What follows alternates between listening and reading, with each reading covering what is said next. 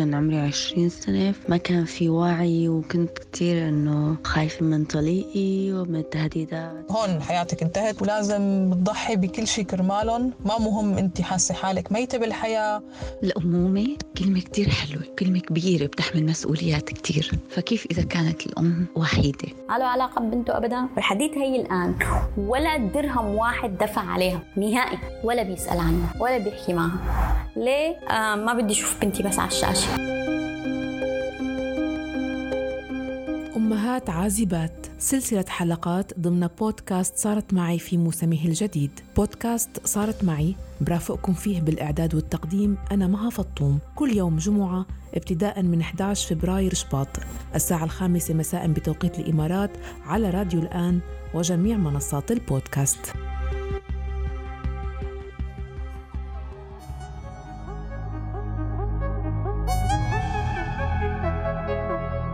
وصلنا معكم للحلقة الرابعة من سلسلة أمهات عازبات. في الموسم الجديد من بودكاست صارت معي.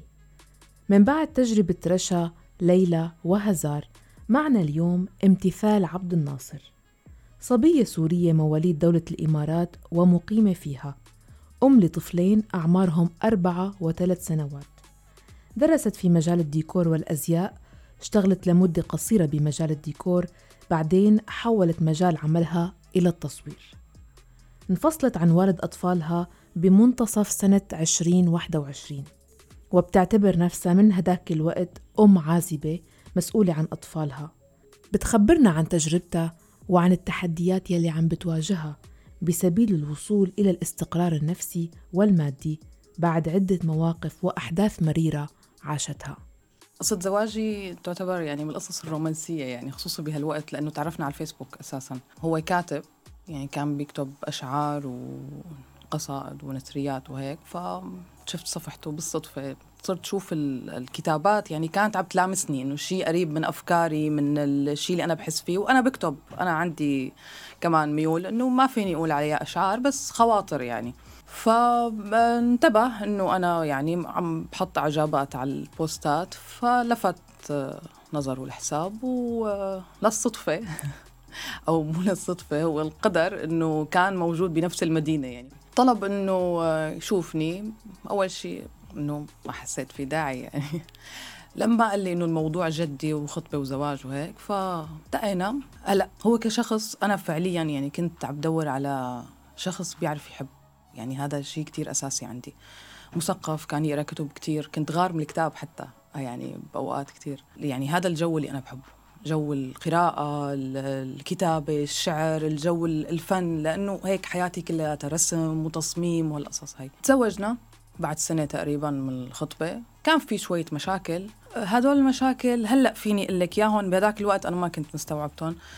آه، في سوء فهم كان بين آه، ما بعرف بجوز البيئة اللي هو عاش فيها والبيئة اللي أنا عشت فيها يعني. فأنا عانيت يعني فترة كتير طويلة إنه هو أغلب تفسيراته لا تصرفاتي وكلامي معه مخالف تماما للشيء اللي أنا بقصده. مرت أول سنة زواج حصل فيها مشاكل نتيجة سوء الفهم يلي خبرتنا عنه لكن كانت عم بتفكر بإنه عادي. أول سنة وبصير فيها مشاكل وممكن تكون ضرورية للطرفين ليفهموا بعض. السنة الثانية قضيناها ثلاث أرباع مشاكل وتقريبا منفصلين. أه ضلينا بنفس البيت باستديو تقريبا أربع خمس شهور ما بنحكي مع بعض أبدا ولا بنقول لبعض مرحبا. شو السبب؟ يعني ليش وصلت لهالمرحلة؟ ما في حوار. أنا ما بقى أحاول إني أنا أبرر حالي. أنا خلص صرت سجل مكالمات بس بيني وبينه بس لحتى أثبت له إنه أنت حكيت هاي الكلمة اللي لا أنا ما حكيتها. إنه ارجع له بال... بال... بالتسجيل إنه شوف أنت قلت لي هيك أو أنا ما قلت هيك. فطول الوقت أنا عم بحاول برر تصرفاتي أو برر كلامي بشيء مثلا أنا ما عملته. وصلت لمرحلة عن جد بدي أجيب كاميرا مراقبة. بس عشان إنه أقول له شوف الموقف هذا أنت عملته هيك. فشيء مرهق مرهق فعلا مرهق. قويت المشاكل مرة تانية وتركت امتثال على أثرها البيت وراحت على بيت أهلها. لكن الظروف ما ساعدتها تستمر فاضطرت ترجع. كانت غلط الرجعة بس بهداك الوقت لو كنت أول ما كنت رجعت. لأنه ما فتحنا ولا شيء من, من القصص القديمة. سكرنا الكتاب وكملنا. وأنا كل شيء جواتي بعده معلق بعد جروحي كلها مثل ما هي بعده إهماله إلي وعدم اتصاله وكل شيء كل شيء قال وكل شيء حكى جواتي ما ما ما ما قال لي أنا آسف. ما طبطب علي بولا شيء لحتى إنه أنا أنساه. فضليت مطفية. مرت الأيام هيك. أطلع مع رفقاتي ما رجعت اشتغلت لأني ما جاي بالي اشتغل. مع إنه فعليا آه، مقارنة بكثير نساء عم بيعيشوا الإهانة والخيانة وال... وآلام كثير كبيرة. أنا ولا شيء. يعني شو مشكلتي غير إنه ما في حوار. يعني عم بيفهمني غلط بس هاي هي مشكلتي. هذا السبب يمكن للبعض يعتبر غير كافي للانفصال لكن امتثال عندها رأي تاني قررت تشارك قصتها معنا كرمال تحكي عنه. لحتى الوحدة لما تحس بهذا الشعور هي ومخطوبة تترك. لا تستنى لحتى تتزوج.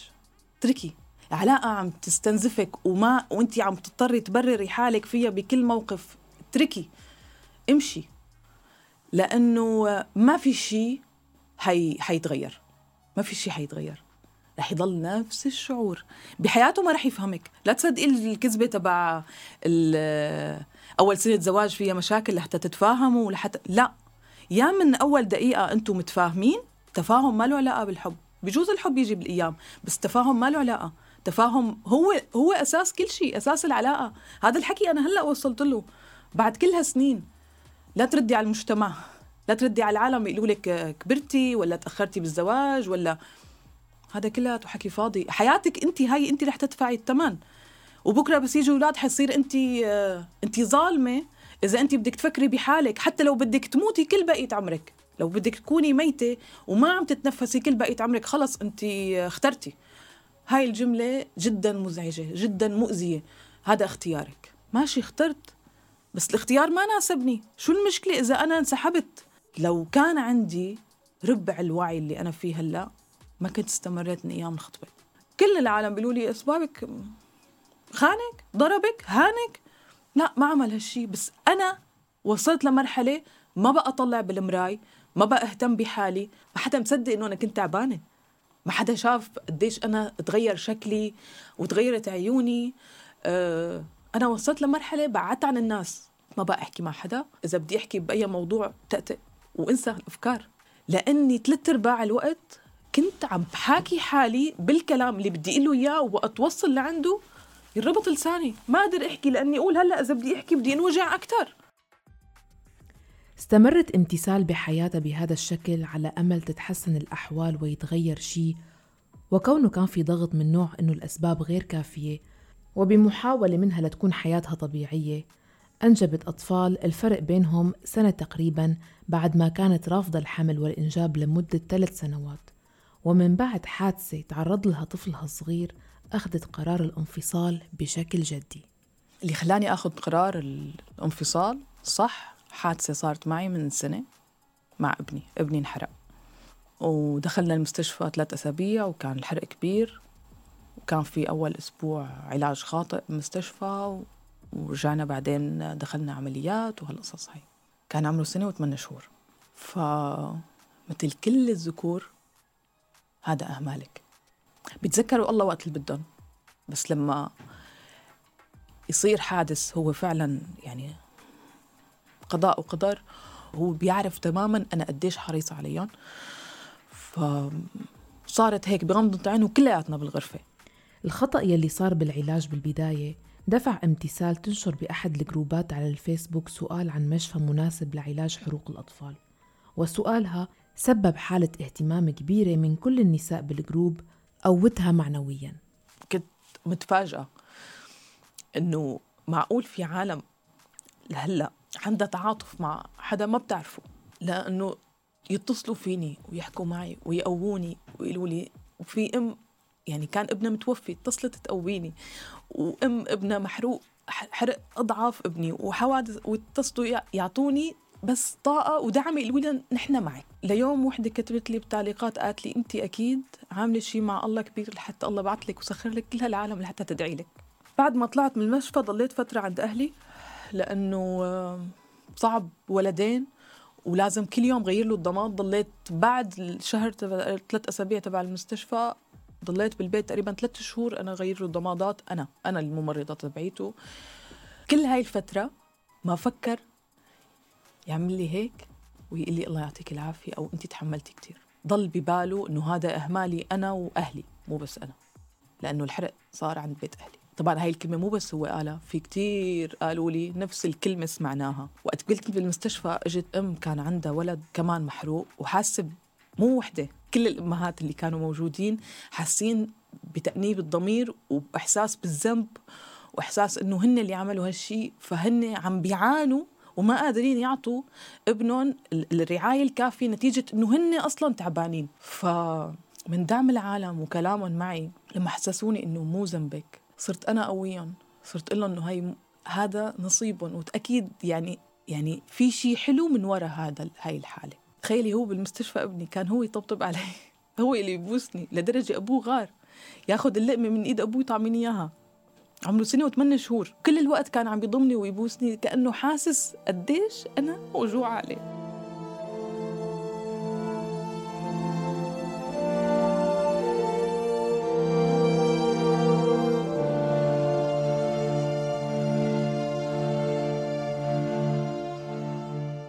طبعا لما الأم تصمد شهور. كربال تعطي طاقة لابنها حتنهار حتوصل لمرحلة تنهار. رجعت ارتفعت حرارته فصار معه اختلاجات حرارية فأنا هون حسيت حالي فقدته. ففعلا انهرت. انهرت بعدها ما كنت بعرف إنه الحرارة ممكن تعمل هيك فانهرت. وقاعدين عم نحكي حوار هيك حكي عادي عم ذكرت موقف يعني كان قديم فهو قال لي إنه لا ما مزبوط الحكي قدام أهلك أهلي كانوا عندي وكان ابني صار له يعني قبل بيوم كان بالمستشفى وعلى الحراره وهيك هي بعد الحرق تقريبا بأربع خمس شهور. فقال لي ما مزبوط الحكي قام أنا هون انفجرت لأني هاي الكلمة تبع ما مزبوط الحكي عملت لي يعني تراكمات مو طبيعية.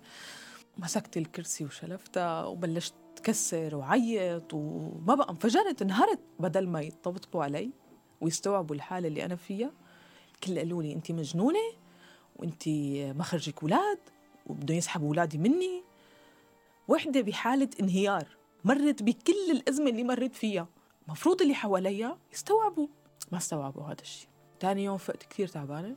وأنا أصلا عندي disc فأي تعب نفسي فورا أضعف نقطة بالجسم هي اللي بتشد. فتشنجت تشنج ظهري وتشنج أعصابي. قررت روح لأن الشيء الوحيد اللي كان يريحني بهذا الوقت إني أنا أعمل مساج لحتى أسترخي شوي. فطلعت من البيت صفنت مع حالي إنه أنا لوين رايحة؟ لوين رايحة؟ شو عم بعمل بحالي؟ لأي بدي ضل أتحمل؟ ما رح أسكت بقى. اللي ما قدروا يكونوا سند لإلي بالوقت الانهياري هدول ما في حب ما بيحبوني. قررت إني أعمل جلسة علاج نفسي. عملت الجلسة قلت لها أنا بدي أفرغ مشاعر الغضب. عندي غضب جواتي مو طبيعي بدي أفرغه وفعلا لا ورحت على الجلسة بكامل أناقتي. كان إلي زمان حسيت حالي إنه أنا رايحة على ولادة جديدة. أنا قلت لحالي أنا رايحة أنولد من جديد. ومقتنعة تماما إنه هذا العلاج بده يعمل شيء وبده يغير وبده يريحني. طلعت من الجلسة بابتسامة فظيعة. يعني حاسة بهدوء آه مو طبيعي. ضليت فعلا فترة طويلة وأنا عندي هدوء وهيك من جوا. أي استفزاز أو هذا رد عليه بكلمة.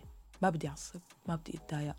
حسيت هديت أعصابي كتير. ف وقتها لما هديت أفكاري وهيك قلت له نحن يا بننفصل يا ما بتصلح شيء قلت له بطريقة سجلت فيديوهات لحالي وبعثت له إياها لأني حوار مباشر ما رح يكمل الاستماع. كتابة رح يقرأ الصيغة بالطريقة اللي بده إياها تسجيلات صوت كمان ما رح تعبر. فأنا حطيت الموبايل قدامي وصورت حالي لحتى يشوف كل ملامحي يشوفني بالهدوء وبالكلام بالرواق. وطبعا هو لهلأ بيقول لي انت آه، صوتك عالي وانت اللي ما خرجت تناقشي وانت اللي ما الواحد هذا. طب يعني وحدة عملت هذا الشيء لحتى تفهمك شو الفكرة اللي عندها؟ مفروض يعني ما يعني ما يكون لك عين تحكي شيء ثاني لأنه ما في ما يعني ما ما سمعت عن حدا عملها من قبل لحتى توصل الفكرة بكل رواق وبكل شفافية. ومع ذلك ضل عشرة أيام لحتى صالحني. مع كل الكلام وتغير لفترة قصيرة ورجع. طبعا مبررات مضغوط وشغل وتعبان وإيمت بدك يعني احكي وإيمت بدك يعني اسمعك لأنه نحن النسوان لما نقول لهم اسمعونا أو هذا نحن كل راجع من الشغل يلا أنا بدي أحكي اسمعني. أنا عندي طلب واحد كان كل حياتي معه. بس اسمعني. بس بدي تقلي تعي احكي لاسمعك بس طلب كتير تافه كتير تافه. ما كان عنده استعداد يسمعه لأنه حيواجه حاله بشيء هو ما بده يرجع يتذكره. وما بده يعترف أصلا هو غلط فيه. كل هالظروف اجتمعت مع بعض ووصلت مع امتثال للحظة مواجهة حقيقية خلتها تترك البيت بشكل نهائي وتاخذ أطفالها وتمشي لتبدأ رحلتها مع الانفصال رسميا. وصلت لنقطة من المشاكل حسيت إنه ما بقدر اكمل أنا فعلا عم بمرض. بس اطلع بحس الروح رجعت لي. رحت عند أهلي طبعا نفس الكلام. أسبابك مو كافية. كل العالم تسمع إنه أنا بدي انفصل إنه ما في أسباب كافية. ليش؟ أه وصلت الاتهامات لأنه مين في بحياتك لحتى بدك تتركي؟ أه شو هالأسباب؟ أنت عندك أولاد فكري بأولادك أنت هيك أنانية أه كيف بدك تعرفي تربيهم لحالك؟ ومن هالكلام هذا. طبعا اتعب ارجع. ارجع أحس إنه ما في الحياة مستحيلة ارجع أحمل حالي وأطلع. وما في شيء يتغير. يعني هو كان مستني أنا اللي أحكي فانا أنا خلص. أنا يعني لما أجي أحكي ما يسمع. طبعا أنا بشتغل كنت يعني AutoCAD و Max وهيك و interior إنه freelance إنه أي هذا بس بالفترة الضغط اللي أنا فيها ما في تركيز لحتى أقدر أشتغل هذا الشيء. كان يبعث مصروف أول ثلاثة شهور تقريبا بعدين وقف ما طالبته. طبعا هو وقف كضغط هو قال إنه أنا ضغط إنه ما بطلت ابعت لحتى ترجع على بيتها. قال أنا بصرف على أولادي ببيتي. ما بده يبعت مصروف. فأنا أصلا كان مشروع التصوير من قبل آه ناوي يبلش فيه وهو ما كان معترض عليه. فصرت بلش آه إنه أعمل جلسات تصوير لأني ما بدي هالتركيز الفظيع. ومع ذلك كنت لما أروح على الجلسة أنا بحالة توتر. آه، في شيء مهزوز جوا يعني ماني ماني داخلة بالجو. توصلت لمرحلة فاقدة الثقة. فاقده الثقة بحالي بقراراتي بخياراتي. إذا بروح على السوق ما أعرف أشتري. كملت بالتصوير لهلأ. طبعا هو نتيجة لسه الضغوطات النفسية والكلام اللي كل فترة بدي أرجع أسمعه وبدي أحاول برر حالي ودافع عن موقفي وإنه أنا هاي حياتي أنتم ما نكون عايشينها وما فيني أرجع للوضع السابق ابدا. وما في شيء تغير أصلا لحتى أرجع. فالوضع صعب. صعب. ما أي وحدة فينا تاخذ هذا القرار خصوصي بوجود أولاد. لأنه أنت مطالبة بمسؤوليتك تجاه أولادك ومسؤوله إنك كمان تشتغلي وتصرفي عليهم وتدافعي عن حالك قدام المجتمع. هذا لحاله بده طاقة إني أنا بس دافع عن قراري بالانفصال.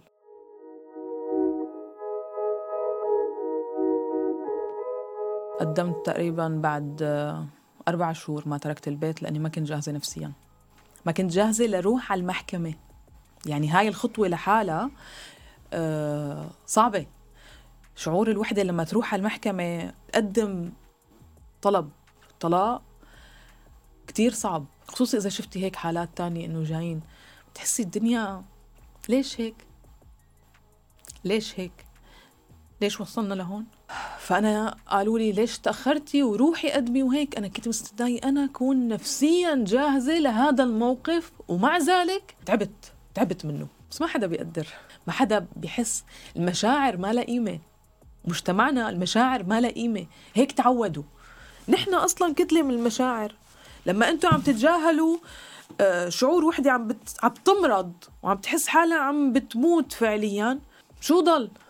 شو ضل؟ كيف مطالبينها إنه هي تكون أم وزوجة ومسؤولة وتربي صح؟ كيف؟ لليوم امتثال على هالحالة وقضية الخلع لساتها معلقة وما صار أي شيء رسميا عم تجرب قدر الإمكان تخلي الأطفال بمعزل عن كل هالاضطرابات في غلطة عملتها إنه هن في مواقف من العصبية والخناق يعني كانوا حاضرين فيها فهلأ أولادي هن ما يعني بنتي أربع سنين بتقلي ما بدي اياك ترجع لأني انت بس تشوفي بابا بتعصبي. ما بدي يعني اجتماع أنا وياه. وهو فعليا تقرب منهم أكثر هذا العادي يعني تبع كل الرجال. بصيروا إنه بيتقرب من أولادهم أكثر إيه بيجي بياخذهم كل أسبوع. كان قبل ياخذهم مشوار صغير صار ياخذهم ينيمهم عنده. مع إنه قبل ما كان يعني أغلب طلعات أنا اللي كنت طلعهم واخذهم وجيبهم وهيك. لأنه هو عنده يوم الجمعة بس ليرتاح. فهو بيعتبره لراحته يعني. ممكن ينزلهم هيك مشوار صغير المساء. بس هلأ صار عنده استعداد إنه يوم الإجازة يطلعون وهن مبسوطين إنه عم بيروحوا معه لحالهم وعم بيهتم فيهم وهيك.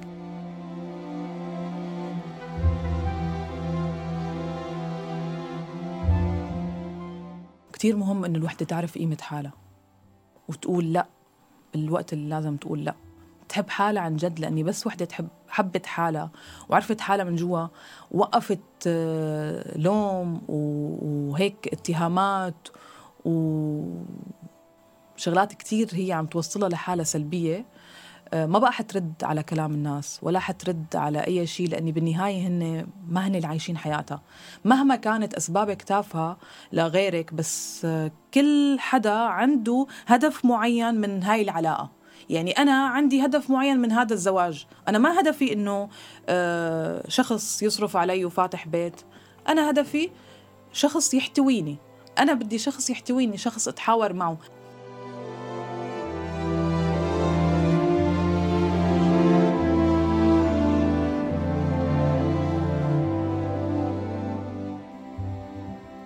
تجربة امتثال وقصتها ما انتهت. يمكن لأنه مش قصتها لوحدها. في أطراف تانية بهالحكاية. سمعنا منها اليوم بعمق أفكار ومشاعر عاشتها عبرت عنها بكل جرأة وشفافية. آرائنا فيها وأحكامنا عليها حتكون مختلفة لكن بالنهاية مو مهمة. بقدر مو مهم إنه نقدر نصير نحس ببعضنا أكتر ونقدر ظروف بعضنا. وإذا قدرنا نساعد وندعم ما نبخل وما نقسى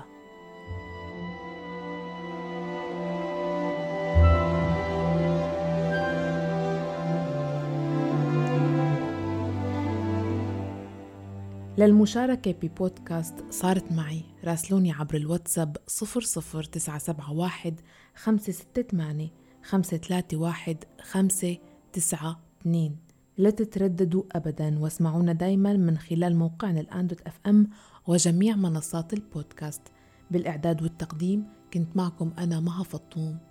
إلى اللقاء.